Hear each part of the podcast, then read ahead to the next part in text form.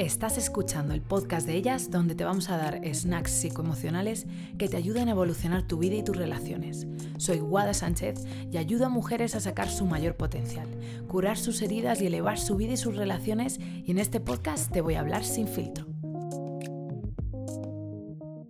Esa sensación que tienes de querer hacerlo todo perfecto y no quedarte tranquila hasta que aquello en lo que estás trabajando está exactamente como quieres. El problema es que a veces parece que nunca es suficiente que siempre podría estar mejor.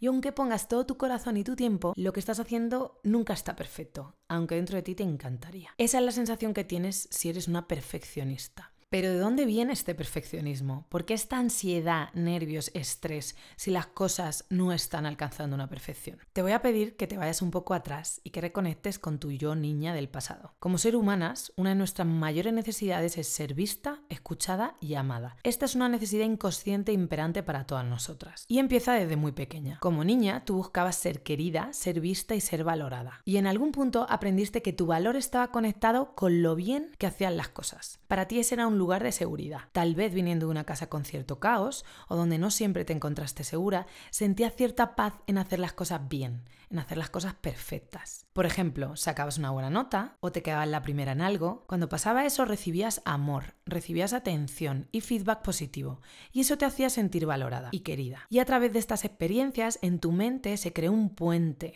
entre valor propio y perfeccionismo. Cuanto mejor lo hago, más valgo. Además, fíjate, de pequeñas somos muy egocéntricas. Veías el mundo como si todo tuviese que ver contigo. Si algo va mal, tendré que ser yo. Si algo va bien, debo ser yo. Lo personalizabas todo. Y es de esa manera como se realiza la conexión entre si hago las cosas perfectas, la gente me quiere más, entonces debe ser que yo valgo más. Y poco a poco se va fortaleciendo ese link entre valor propio y aquello que hacías y las notas que sacabas, y lo buena que eras, lo bien que se te daba el piano o el deporte o incluso haciendo tu propia cama. Cuando las cosas estaban bien hechas o perfectas, te sentías querida, vista y valorada. Por lo tanto, cuando hacías las cosas bien, tenías una mayor sensación de valor propio. Puede ser que esto suene del concepto de la niña interior, que es un concepto que muchas habréis oído y que además próximamente lo vamos a ver. Tiene que ver con aprendizajes que hacemos de pequeñas, que se quedan en nuestro inconsciente y los repetimos como adultas. Esa conexión entre valor y hacer continúa estando en ti a día de hoy. Hay dos temas importantes que quiero hablar con respecto al perfeccionismo. El primero es el tema del error, del fallo. El perfeccionismo te impide conectar con la fuerza de cometer errores. ¿Qué significa esto? Dentro de la curva de aprendizaje de cualquier habilidad, fallar es parte del proceso. Hacerlo mal es parte del aprendizaje.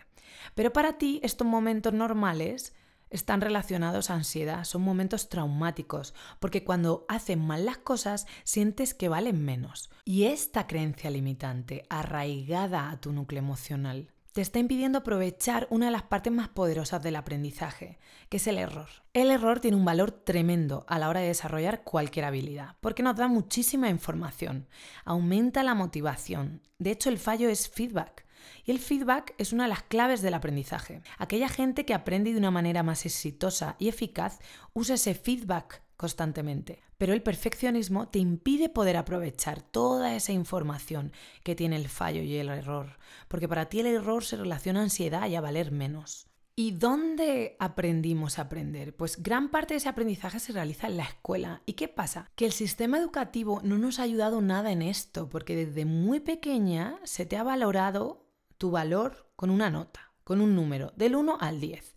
Las buenas sacan un 10 y las malas sacan un 0. Y si tú ya hiciste una conexión inicial entre valor propio y lo bien que hacían las cosas, aquí tienes un refuerzo constante en la escuela diario que refuerza esta conexión. Un lugar donde cuanto mejor hagan las cosas, cuanto más notas saques, más vales. Tenemos todos los ingredientes para que te conviertas en una perfeccionista ansiosa. El sistema educativo en este sentido es muy tóxico, se pone más énfasis en la nota que al propio proceso de aprendizaje. Hay que recordar que es un sistema de hace 80 años y es un sistema traumático, creador de traumas. Y fíjate, es que la nota que sacamos está conectada al acceso a la carrera, a posibles futuros laborales, a oposiciones. Un futuro que depende más de la nota que saques que de tus capacidades reales para realizar un trabajo o aprenderlo. Depende más de un examen y de una nota. Y aquí el sistema está obviando lo que realmente importa, que son las capacidades reales y nuestra capacidad de aprender.